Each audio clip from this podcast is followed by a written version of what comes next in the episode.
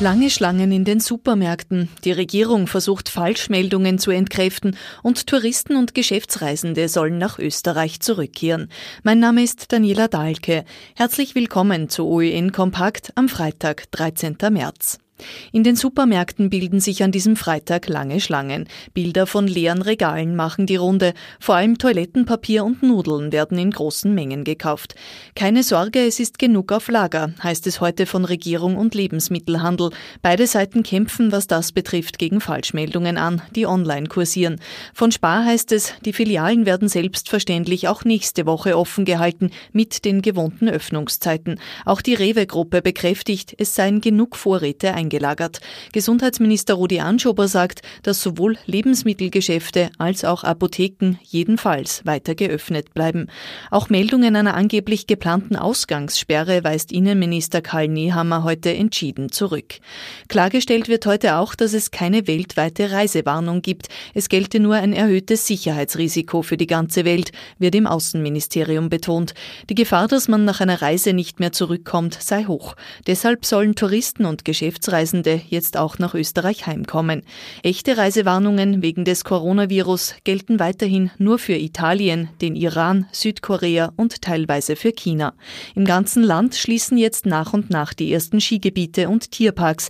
Tirol schließt alle Hotels. Die UEFA hat heute den Spielbetrieb in Champions und Europa League gestoppt. Das heißt, dass auch das Rückspiel des LASK gegen Manchester nicht ausgetragen wird. Das Hinspiel haben die Linzer am Abend klar 0 zu 5 verloren. In Österreich haben sich aktuell 428 Menschen mit dem Coronavirus infiziert. In Oberösterreich waren es zuletzt 66 Fälle, davon 13 in Perg, 20 in Linz und Linzland, 12 in Wels und Welsland. Bis zum Abend waren nur die Bezirke Everding, Braunau, Gmunden und Kirchdorf noch ohne Infektionen. Das Coronavirus hat mittlerweile auch höchste politische Kreise erreicht. Australiens Innenminister Peter Dutton ist positiv getestet und mit Fieber ins Spital eingeliefert worden. Er war vor wenigen Tagen noch bei einem Geheimdiensttreffen und hat dabei auch US-Präsident Trumps Tochter Ivanka getroffen. Auch die rumänische Regierung steht nach einem Fall in ihren Reihen in Quarantäne. Was ist heute sonst noch Thema? In Bad Vöslau ist ein Ehestreit in der Nacht auf heute blutig geworden. Eine 34-Jährige hat laut Polizei zu einem Küchenmesser gegriffen und auf ihren Mann eingestochen. Er wird überleben. Die Frau ist verhaftet. Und neue Spesenvorwürfe gibt es gegen Heinz-Christian Strache. Er soll auch private Taxifahrten abgerechnet haben. Allein dabei geht es um 38.000 Euro in drei Jahren, die die FPÖ für ihn bezahlt hat. Zum Schluss schauen wir noch auf das Wetter der kommenden Tage.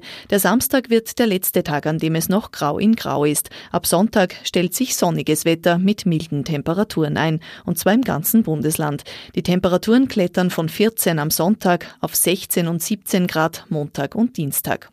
Das war's mit einem OEN-Kompakt Freitagmittag.